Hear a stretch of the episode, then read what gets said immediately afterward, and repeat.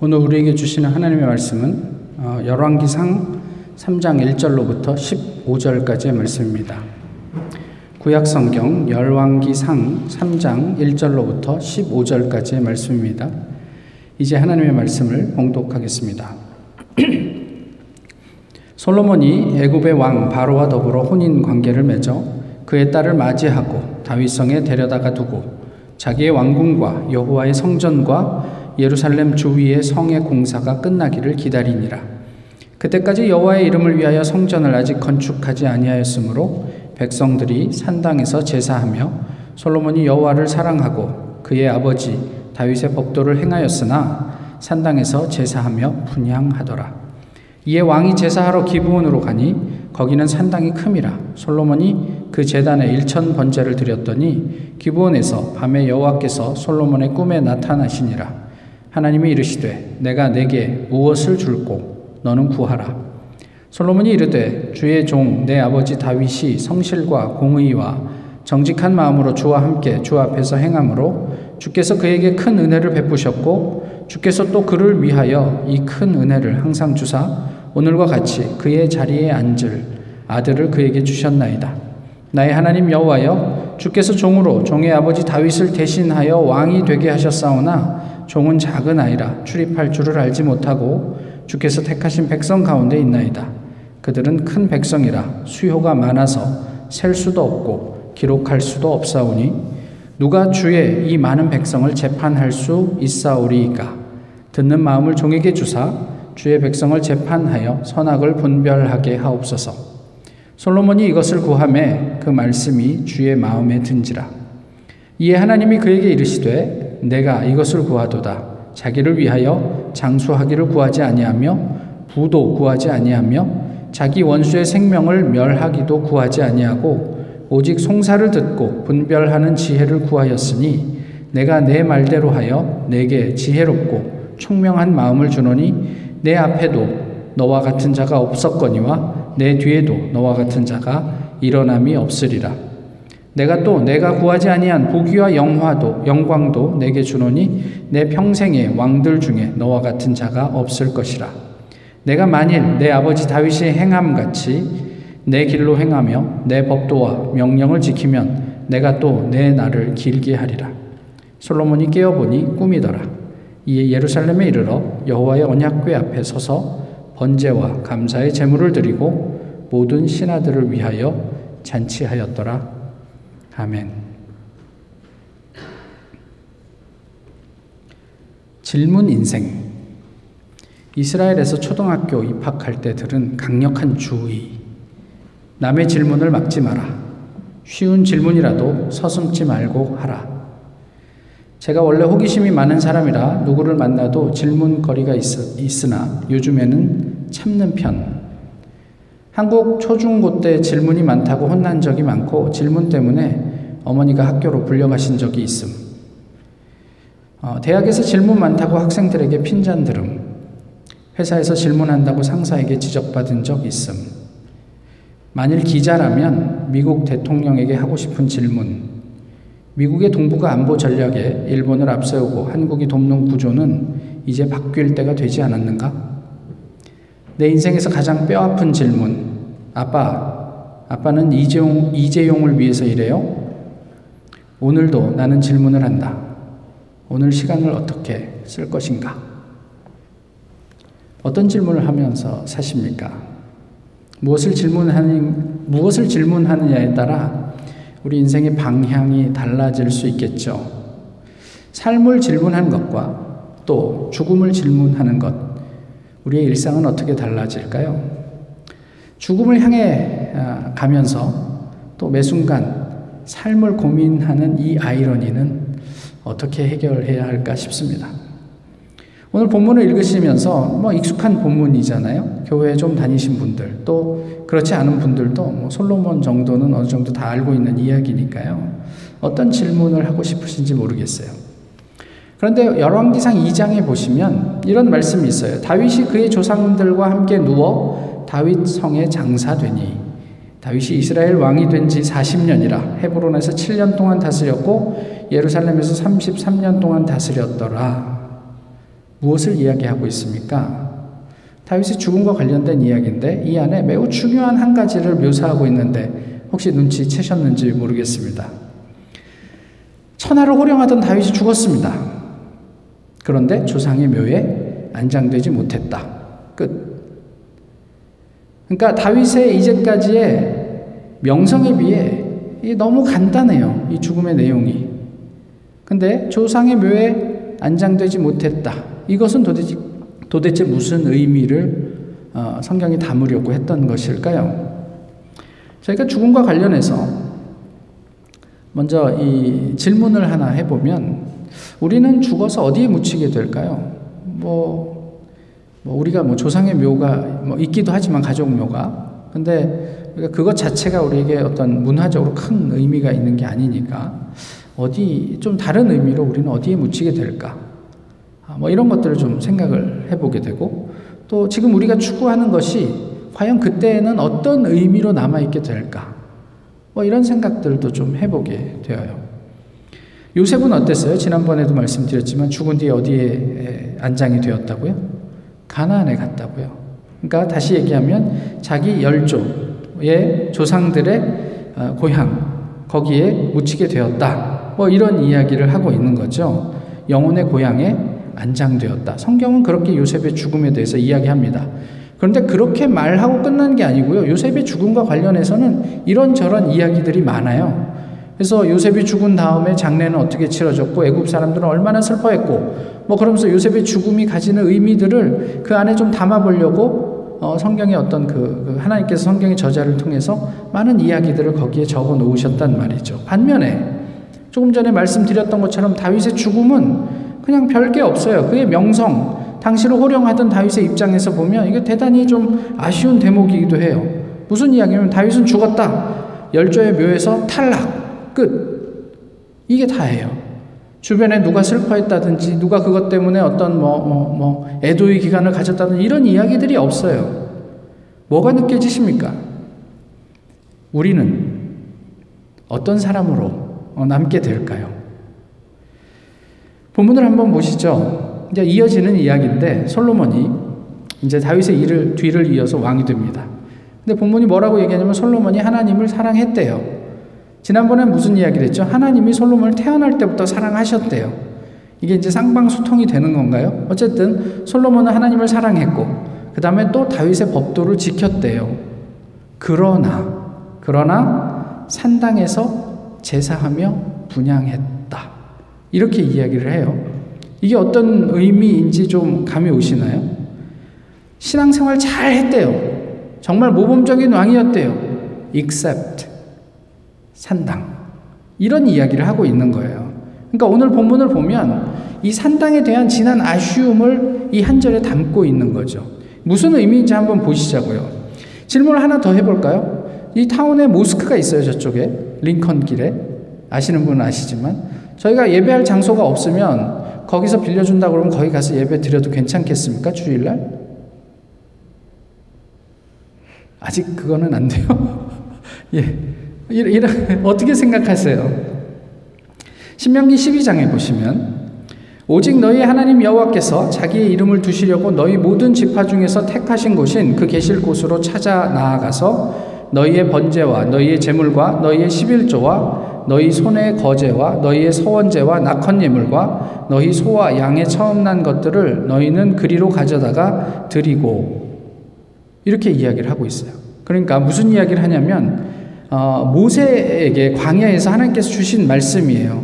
나중에 너희가 이 제사를 드릴 때 나에게 예배를 할 때 내가 정한 그곳에서 예배를 드려라. 아무 데서나 드리지 말고 이런 이야기를 하고 있는 거거든요. 근데 그 대목 마지막에 뭐라고 돼 있냐면 우리가 오늘 여기에서는 각기 소, 소견대로 하였거니와 너희가 거기에서는 그렇게 하지 말지니라. 이게 하나님의 부탁이에요. 지금 광야에서는 불가피하게 각자 필요에 따라서 뭐, 뭐 적당한 장소에서 예배를 드렸다고 치자. 그렇지만 가난에 들어간 다음에는 그렇게 하지 말아줄래? 라고 부탁을 한 대목이란 말이에요. 이것을 이제 뭐 전문 용어로 중앙 성소 사상 뭐 이런 이야기를 하는데 어쨌든 하나님의 법궤가 있는 곳 성막 성전 그곳에서 하나님께 제사를 드리라 이런 저 이야기를 모세에게 주셨단 말이에요. 그런데 이런 하나님의 명령과는 다르게 여전히 사람들은 산당에서 제사를 드렸다 이렇게 이야기를 하고 있어요. 그런데 이것은요, 저희가 이제 지난 사무엘 상하를 이렇게 훑어오면서 보았던 것 중에 같은 맥을 하고 있는 사건들이 있는데 하나는 무엇이냐면 이스라엘 백성들이 어, 하나님에게 사무엘에게 왕을 구한 사건이 그래요. 또 다른 하나는 뭐냐면 우사가 그, 그, 그, 하나님의 법궤를 옮기다가 죽음을 당한 사건이 오늘 본문의 이야기와 어떤 맥을 같이 하고 있는 대목이란 말이에요. 그거를 그냥 단순하게 표현을 해보면 뭐냐면 새로운 시대에 대한 변화를 요구하는 거예요. 아, 우리가 이제 정착하면서 살면서 보니까 주변에 보니까 다 왕이 있네. 시대가 바뀌었잖아. 그러니까 우리도 왕이 있었으면 좋겠다. 이렇게 요구를 하고 왕을 얻어내는 거죠. 이스라엘 백성들이. 그런데 우리가 그때도 살폈지만 하나님은 원치 않았던 일. 그러나 사람들은 원했던 그것이란 말이에요. 자, 그때도 저희가 다 얘기를 했지만 하나님 원치 않았는데 왜 주셨을까? 뭐 이런 것도 있는 거고요. 페레스 후사도 마찬가지예요. 아니 지금 시대가 얼만데 내가 이, 이 법궤를 그 관리한 게 세월이 얼만데 법궤를 지금도 이게 어깨에 메고 가 옛날에는 차가 없어서 그렇다지만 내가 혹시나 이때를 대비해서 새 수레를 장만해 놨어. 수레를 옮기는 게 어때? 그럴 수 있잖아요. 그런 요구와 비슷한 내용이에요. 2절에 뭐라고 돼 있습니까? 성전을 아직 건축하지 아니하였으므로 이렇게 이야기를 하고 있어요. 그러니까 결국 아, 그 솔로몬이 아니 당시의 백성들이 사무엘을 포함해서 산당에서 하나님에게 제사를 지냈던 것은 이 산당이 이스라엘 백성들이 들어오기 전에는 가나안 사람들의 어떤 그런 제사를 드리는 장소였잖아요. 산당에서 어, 그 예배를 드렸던 것은 어떻게 보면 편의를 위한 일이었어요. 아직 하나님의 성전이 완성되지 않았으니까. 그렇다고 하나님의 법계가 어디 한데 이렇게 버려져 있지는 않았겠죠. 성막이라도 있었겠지만 어쨌든 여러 가지 편의를 위해서 그렇게 선택을 했던 것이 아닌가라는 것을 알 수 있어요. 그러면서 4절에서 뭐라고 얘기해요? 거기는 산당이 큼이라. 산당이 크기 때문에 솔로몬이 글로 가서 일천 번제를 드렸다 이렇게 얘기를 해요. 이런 거죠. 이제 나라도 이만큼 커졌고 사람도 많아졌으니 좀 여유 있는 공간에서 예배를 드립시다. 좀 큰 곳에서 예배를 드리면 어떻겠습니까? 뭐 이렇게 얘기를 하는 거죠. 이런 요구에 어떻게 답할까요? 그러니까 당시에 그곳이 이방 사람들이 동시에 제사를 지냈던 자리다라는 의미는 아니에요. 그렇지만 가나안 사람들이 제사를 지내던 곳이에요. 그러니까 한국으로 치면 거기가 그 불당이 있던 곳이에요. 대웅전이 있던 자리인데 그 건물을 우리가 그냥 예배의 장소로 사용하는 거죠. 그러니까 오랫동안 그렇게 사용해 왔어요. 그러니 거기에서 거기가 더 편리하니까 그런 곳에서 예배를 하면 어떨까? 어, 좀 레디칼하게 얘기하면 우리가 예배할 장소가 없는데 왜? 저기 모스크에서 장소를 빌려준다는데 거기서 예배하면 뭐 어때? 라는 요구에 어떻게 응답할 수 있겠는가 하는 거예요. 근데 여기서 크다고 하는 말은요, 어, 건방지다, 또 거만하다, 뭐 유력하다, 뭐 위대하다, 고상하다 이런 뜻을 가지고 있어요. 근데 이, 이 의미를 좀 넣어가지고 저희가 좀 생각을 해보면 그러니까 단순하게는 이제까지 사무엘을 비롯해서 많은 사람들이 제사를 드렸던 익숙한 장소이고 넓은 장소였기 때문에 솔로몬이 그리로 갈 수 있었겠다 싶은데 방금 말씀드린 그 큰이라는 의미를 좀 더 그 거기에 무게를 두어서 좀 생각을 해보면 해보면 아, 그 기부원이 그 거기가 사람의 위대함, 솔로몬의 위대함을 드러낼 만한 장소였기 때문에 또는 번거롭지 않고 우리가 좀 고상하게 제사를 드릴 수 있는 곳이기 때문에 제사 장소로 결정했던 것은 아닐까? 뭐 이런 생각도 저희가 해보게 되는 거죠. 어쨌든 그곳에서 솔로몬은 하나님에게 일천 번제를 드립니다. 그러니까 천 마리 재물을 잡아서 번제로 드렸다라고 얘기를 하는데 아시는 것처럼 제사를 드리기 위해서 재물로 사용하는 그게 소가 되었던 양이 되었던 염소가 되었던 어때야 됩니까? 조건이 흠이 없어야 돼요. 그죠? 그런데 여기 그 기부온이 예루살렘에서 거리가 한 6마일 정도 돼요. 한 10km 정도 되는 거리인데요. 그래도 어쨌든 그때 당시에 뭐 길이 뭐 고속도로가 있는 것도 아니고요. 어떤 광야길을 걸어가야 되잖아요. 그러니까 그, 그 흠 없는 양 천 마리를 이게 흠이 생기면 안 돼요. 이동 중에. 뭐 어디 뭐 돌에 긁히거나 이런 상처가 생기면 안 되잖아요. 그러면 막 군사들이 걔네들을 이렇게 업고 가겠습니까? 그러진 않겠죠. 그럼 얘네들을 몰고 갈 텐데 몰고 가는 중에 상처가 생길 것을 감안해야 되겠죠. 그러면 천 마리만 딱 데리고 가면 되겠어요? 아니죠. 뭐 한 이천 마리 뭐 이렇게 데리고 가야 되겠죠. 그래서 그 중에 여전히 괜찮은 재물의 조건에 합당한 천 마리를 번제로 드렸다라고 얘기를 하는 것. 이것 하나 하고요. 그 짐승들 천 마리, 이천 마리의 때를 이끌고 많은 사람들이 하나님에게 제사를 드리러 가는 그 한 6마일여의 어떤 그런 행렬들을 한번 상상을 해보시란 말이에요. 솔로몬은 어떤 마음으로 하나님에게 어, 즉위 초기에 이런 예배를 드릴 생각을 했을까? 이런 것들을 저희가 이제 본문을 통해서 보게 되는 거예요. 어, 그 다음에 이 도착을 해서 천 마리로 제사를 드리려고 하면 시간은 얼마나 걸렸을까 싶어요.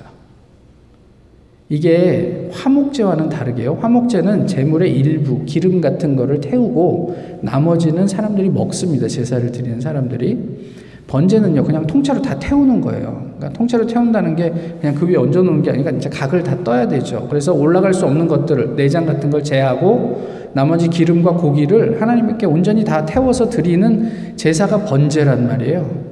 그럼 고기 한 마리를 다 태워 드리려면 얼마나 걸릴 것 같으세요? 예, 화장하는데 얼마나 걸리든가요, 시간이? 그때 당시에 그냥 뭐 나무를 이렇게 벌려놓고 하는 어떤 그 화력으로 천 마리의 재물을 태워야 한다? 동시에 뭐 열 마리를 태울 수 있어요? 백 마리를 태울 수 있어요? 어떻게 가정을 하더라도 이게 웬만한 어떤 노력, 정성을 들이지 않고서는 이게 쉽지 않은 어떤 그런 어떤 과정이란 말이죠.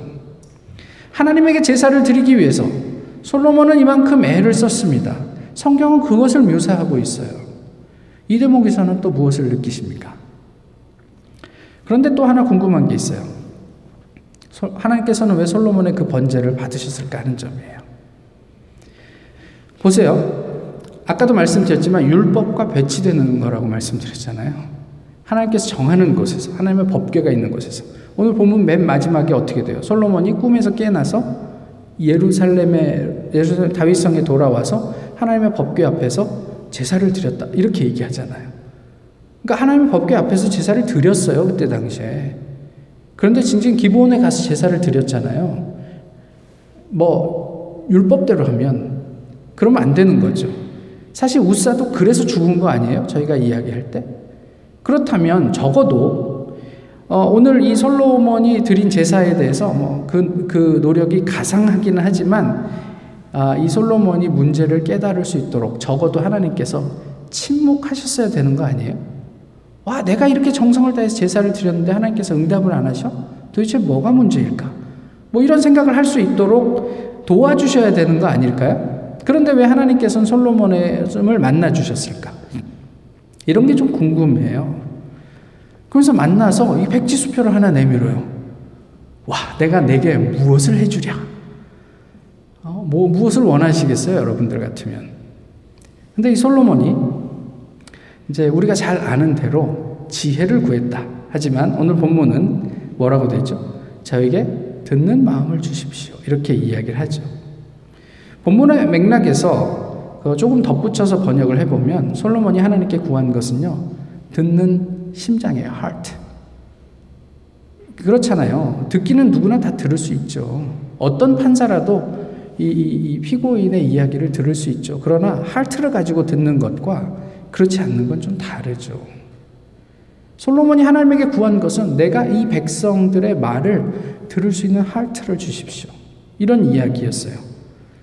또 그것을 듣고 따를 수 있는 열정도 주십시오. 이런 의미였단 말이에요. 이게 하나님 마음에 쏙 들었어요. 그래서 하나님께서 솔로몬이 구한 지혜롭고 분별력 있는 하트를 주시는 것은 물론이고 그 외에 뭘 주셨어요? 부귀와 영화 그리고 장수까지도 이 장수에는 조건이 달렸어요. 다윗이 그랬던 것처럼 그 법을 잘 지키면 내가 너로 장수하게 하리라. 조건이 있었지만 어쨌든 솔로몬이 구하지 않았던 나머지도 다 주셨어요. 그야말로 잭팟이 터졌습니다. 혹 우리가 이 본문을 보면서 아, 그래 하나님이 꿈에서라도 내게 나타나시면 내가 아 주님 제게 지혜를 주십시오 이렇게 구하고 마음으로는 한 한편으로는 그러면 돈도 주시겠지 명예도 주시겠지 오래도 살게 하시겠지 건강도 주시겠지 이렇게 기대할 수 있어요? 오늘 본문이 그런 이야기를 하는 거냔 말이에요. 그런데 어쨌든 그렇게 해서 솔로몬은 진짜 그 뭐 세계 역사에 남을 만한 어떤 위대한 왕이 이제 되어 갑니다. 예배 드리는 장면을 통해서 우리는 솔로몬의 신앙을 좀 엿보게 되죠. 아울러서 그는 꿈속에서조차 하나님의 나라를 생각하는 사람이었음을 오늘 본문은 우리에게 얘기하고 있어요. 자신을 위한 무엇이 아니라 자신을 찾아오게 될 백성들을 위한 어떤 결핍한 사람들을 잘 돕기 위한 지혜를 구하고 있단 말이에요. 그 무의식에서조차 이처럼 철저하게 하나님과 이웃을 향하고 있었다면 그가 평소에 무슨 생각을 하며 살고 있었는지는 자명하지 않습니까? 푹 찔렀는데, 그러니까 지난 주간에도 그런 이야기를 어, 저희 처남하고 나누었었는데, 뭐 이렇게 내시경 할 때, 위내시경 할 때, 어, 그 뭐죠? 수면 내시경 저는 안 하거든요. 그래서 어, 그거 힘들 텐데 왜 안 하세요? 하지. 아니, 자다가 깨면서 뭔 소리를 할 줄 알고 수면 내시경을 해. 뭐 이런 거죠. 아, 뭐 이게 농담 같은 이야기지만 목사가 자다가 깨는데 아무도 모르는 사람들이 있는 병원이라면 모를까. 뭐 우리 그, 그 아는 학생의 아버지 병원 가서 자다가 깨는데 막 욕하고 막 이러면 그건 좀 그렇잖아요. 그냥 잠깐 고통스럽고 만 게 낫죠. 뭐 이런 거 말이에요. 그런데 지금 솔로몬은 꿈결에서조차 내가 이 백성을 위해서 필요한 게 무엇인가? 를 고민하고 하나님에게 그런 것들을 구했다. 성경은 그렇게 얘기를 하는 거죠. 그러면서 하나님 앞에서 그는 이렇게 스스로를 고백합니다. 나는 작은 아이입니다. 작은 아이입니다. 이렇게 얘기했죠. 솔로몬이 작은 아이예요? 아니요. 이미 성경은 솔로몬이 지혜롭고 훌륭한 왕이라고. 어, 이미 강성한 국가의 왕이라고 이게 전제해놓고 오늘 본문을 이야기하고 있어요. 근데 솔로몬은 하나님 앞에서 자신을 그렇게 고백하는 거예요. 이 대목에서 다윗이 그 백성이 보는 앞에서 하나님의 법궤가 들어올 때 옷이 벗겨지는 줄도 모르고 춤추던 그 장면이 생각이 납니다. 그냥 하나님 앞에 단독자로 서 있는 거예요. 근데 이 작은 아이라는 이 고백의 의미가 무엇일까? 이런 것도 저희가 좀 생각을 해봐야죠. 솔로몬이 왜 복을 받았습니까? 일천 번째 때문입니까? 아니에요. 예, 일천 번째 때문이 아니에요. 만약 솔로몬이 이렇게 하나님께 구했다고 가정을 해보세요. 하나님 저는 건강하게 장수하기를 원합니다. 그러면 하나님 뭐라 그러셨을까요? 그래라. 끝. 그랬을 거예요. 그냥 뭐 자기가 원하는 그것을 받았을 수 있겠죠. 그러나 그것이 솔로몬이 얻을 수 있는 전부였을 거란 말이에요. 그런데 솔로몬은 하나님의 마음에 드는 요청을 합니다. 하나님께서 기뻐하시고 받으신 것은 그러니까 그의 일천 번제가 아니고 그의 마음이었어요. 네가 이렇게 그냥 그, 그 그냥 끊임없이 너 자신의 안위를 위하지 않고 어, 너의 역할에 맞는 왕으로서의 어떤 백성을 위한 이웃을 향한 그런 어떤 절절한 마음이 있냐? 참 감동이 된다. 이런 거였단 말이에요. 그러면서 나는 아이라고 얘기한 것은 저는 그렇게 하나님을 전적으로 의존할 수밖에 없는 존재입니다. 라는 고백을 담고 있는 거예요. 아이들이 뭐, 무슨 천국을 가려면 이 아이와 같아야 된다? 아이들이 그렇게 썩, 이렇게 착하지가 않잖아요. 예? 뭐 이렇게 뭐 욕심 부릴 때 형제들끼리 얼마나 싸워요. 그런 아이들 같아야 한다고요? 그게 아니고 아이들은 전적으로 부모에게 의존적인 존재예요. 그래야 우리가 천국에 가는 거예요. 내가 뭐 좀 내세울 거 있지 하나님 앞에 좀 거들먹거려 가지고는 천국에서 당황스러운 일을 경험하실 수도 있어요. 입구에서. 저는 아이입니다. 하나님이 아니면 하나님께서 나와 함께 해 주시지 않으면 아무것도 할 수 없는 그런 존재입니다라는 고백이 이 솔로몬의 고백에 담겨 있는 거죠. 제게 당신의 말씀을 듣는 마음을 주십시오. 왕의 자리는 하나님 없이 감당할 수 없습니다. 저는 그저 어린 아이일 뿐입니다. 이런 이야기란 말이에요. 이렇게 보면 어떤 질문이 생기시는지 모르겠는데 솔로몬이 자신을 위해 편의를 위해 기본 산당을 선택해서 거기서 제사를 드렸다는 말이 말하고 솔로몬의 지금 이런 어떤 행동이 조금 잘 맞지가 않는 것 같아요. 그런데 또 좀 생각해 보면 우리 안에 그런 마음은 언제나 공존해요. 우리가 하나님을 고백하고 하나님을 잘 섬기려고 애를 쓰지만 동시에 우리 안에는 나를 위한 무엇, 기대, 혹시 내가 이렇게 하나님께 최선을 다해서 하나님을 섬기고 예배하면 뭔가 떡고물이 좀 떨어지지 않을까 이런 기대 안 하세요? 네, 다른 분은 모르시겠, 모르겠지만 저는 합니다. 그럴 때마다 이제 당황스럽기도 하죠. 그런데 여기에서 우리가 하나 더 생각할 게 있어. 그게 뭐냐면 아까 처음에 말씀드렸던 accept예요. Accept가 무슨 의미냐면 그러니까 뭐라고 돼 있어요? 산당에서 제사를 드리는 것을 제외하고는 솔로몬은 하나님을 사랑하고 다윗의 법을 지키는 훌륭한 사람이었어요. 근데 이 익삽트의 뜻이 얇다라는 뜻이에요. 아니면 야위다라는 뜻이에요. 그러니까 무슨 의미냐면 이건 별 문제가 아니에요. 아주 작은 것, 이것 하나를 제외하고는 정말 훌륭한 신앙인이에요. 흠잡을 데가 없어요. 우리 입장에서 보면. 근데 성경은 except 이렇게 표현해요. 그런데 이 작은 어떤 타협이면 타협, 이 작은 어떤 그런 그 차이가 솔로몬의 삶 전체에 어떤 영향을 주게 될까요? 산당은요, 아까 또 말씀드렸는데 이스라엘이 가나안에 들어오기 전에 아, 가나안 사람 사람들이 제사를 드리던 장소. 그러니까 이미 재단이 잘 마련이 돼 있으니까 이스라엘 사람들이 들어와서 하나님을 예배하는데 그 재단을 활용을 했던 곳이죠. 그렇지만 그럼에도 불구하고 하나님을 예배하는 데 있어서의 그 순수함을 언제든 위협받을 수 있는 주변 환경이 있는 거예요. 그러니까 우리식으로 쉽게 얘기하면 예전에 여기가 불, 그 불, 불당이었어요. 근데 그 불당에 어떤 장식들은 그대로 남아있는 상태로 그 상태에서 우리가 하나님을 예배해요.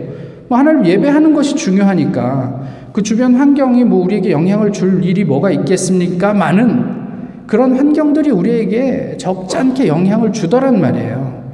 그래서 나중에 이스라엘의 예배 가운데 이런 어떤 이방의 어떤 그 종교 의식이 스며드는 빌미가 된단 말이죠.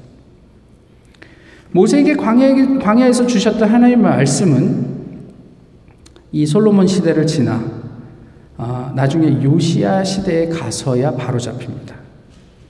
그러니까 뭐 열왕들이 막 이렇게 그뭐 왕위를 다투던 시절에 이 법, 하나님의 말씀이 어딘가로 사라졌어요. 그러다가 요시아가 하나님의 전을 수리하고 청소하면서 그 말씀을 다시 보게 되고 와 우리 열조가 이 말씀대로 살지 않아서 우리가 이 고생을 하고 살고 있구나 라고 회개하며 다시금 이, 이 말씀을 회복시키고 산당을 다 회파하고 산당을 없애고 그리고 성소 중심으로 사람들을 모이게 만드는 일들이 이제 열왕기하 23장에 기록이 되어 있단 말이에요.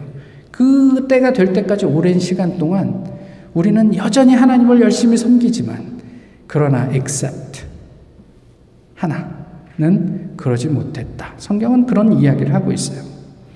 우리에게도 각자 이런 except가 하나씩 있을 텐데요. 무엇일까 싶습니다. 시대의 변화에 발맞춰 타협하는 아주 작은 것. 그런 것에는 무엇이 있을까요? 아, 뭐이 정도는 괜찮지 않을까요? 이 정도야 뭐 요즘 시대에 뭐가 뭐 허물이 되겠어.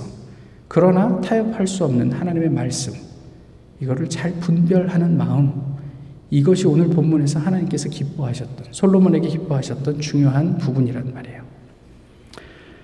어, 한국에 그 방지일 목사님이 있습니다. 아, 103세를 돌아가셨는데, 여러 해 전에.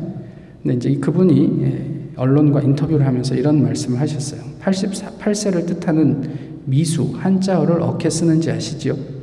내래 미수 때 받은 휘호중 이런 거 있었디. 이 수비 남산 복지 여해 남산처럼 오래 살고 바다처럼 복을 누리라는 뜻인데 오래 사는 거이 뭐 дө갔어. 길에서 내 바꿨디. 격비 남산 덕지 여해 인격을 산같이 덕을 바다같이 쌓으라 이 말이디. 이건 내가 만든 말이지만 하나님께서 내게 주신 거야. 오래 사는 게 중요한 게 아니고 하나님 뜻대로 사는 것이 중요하디. 괜찮습니까? 요즘 교회들이 사회봉사, 나눔에만 지나치게 관심을 갖고 교회의 본질인 속죄, 구령을 전하는 데는 소홀하다고 지적하기도 하셨습니다. 봉사, 그거이 믿지 않는 사람도 하는 거잖아. 믿는 사람은 당연히 해야 하는 거지. 요즘 목회는 은과 금은 있으나 예수는 없어서 못 준다. 이거 아닌가 싶어. 예수는 내 구주시다. 속죄 구령을 전해야 돼. 다른 거는 자선 사업이야. 아무나 할 수 있는 거야. 솔로몬은 훌륭한 신앙인이었습니다. 다만, except. 사울도 좋은 왕제였어요, 처음에는. 다만, except. 다윗도 신앙의 영웅이었습니다. 다만. 우리도 괜찮은 신자들이에요. 다만. 다만. 어떤 분이 이런 글을 쓰셨어요. 건강한 상태란 불면 꺼질 듯한 촛불의 상태다. 병든 상태란 안 그런 척, 겉 멀쩡한 상태다. 싸구려 레스토랑의 가짜 촛불처럼. 가난한 사람은 우리가 누구인지를 말하고 선지자는 우리가 어떤 사람이 될 수 있는지를 말한다. 그래서 우리는 가난한 사람을 감추고 선지자들을 죽인다. 우리는 누구입니까? 어떤 사람이 될까요? 우리는 지금 누구의 뜻대로 살고 있습니까? 불면 꺼질지라도 진짜 촛불로 살 수 있을까요? 비록 많은 부족함에도 불구하고 그런 것들 연약함이 우리 안에 있지만 진짜 그리스도인으로 살 수 있을까요? 76년 전 광복을 기억하며 드리는 주일입니다. 사실 광복절날 예배 드리는 일도 그렇게 흔한 일은 아닌데 모쪼록 예수님의 뜻대로 그 길을 따르며 우리 개인과 교회와 나라를 살리는 삶의 길을 우리 모두가 갈 수 있게 되기를 소망합니다. 기도하겠습니다. 귀하신 주님, 오늘도 주님 앞에 예배하게 하심을 감사합니다. 우리의 삶을 돌아보게 하시고 교회를 돌아보게 하시고 또 우리를 통해서 이 땅 가운데 주님께서 이루기 원하시는 하나님의 뜻이 무엇인지를 고민하게 하시며 특별히 많은 어, 연약함에도 불구하고 하나님의 뜻을 따르고자 하는 저희 모두가 되게 하옵소서. 예수 그리스도의 이름으로 기도하옵나이다. 아멘. 찬송가 377장입니다.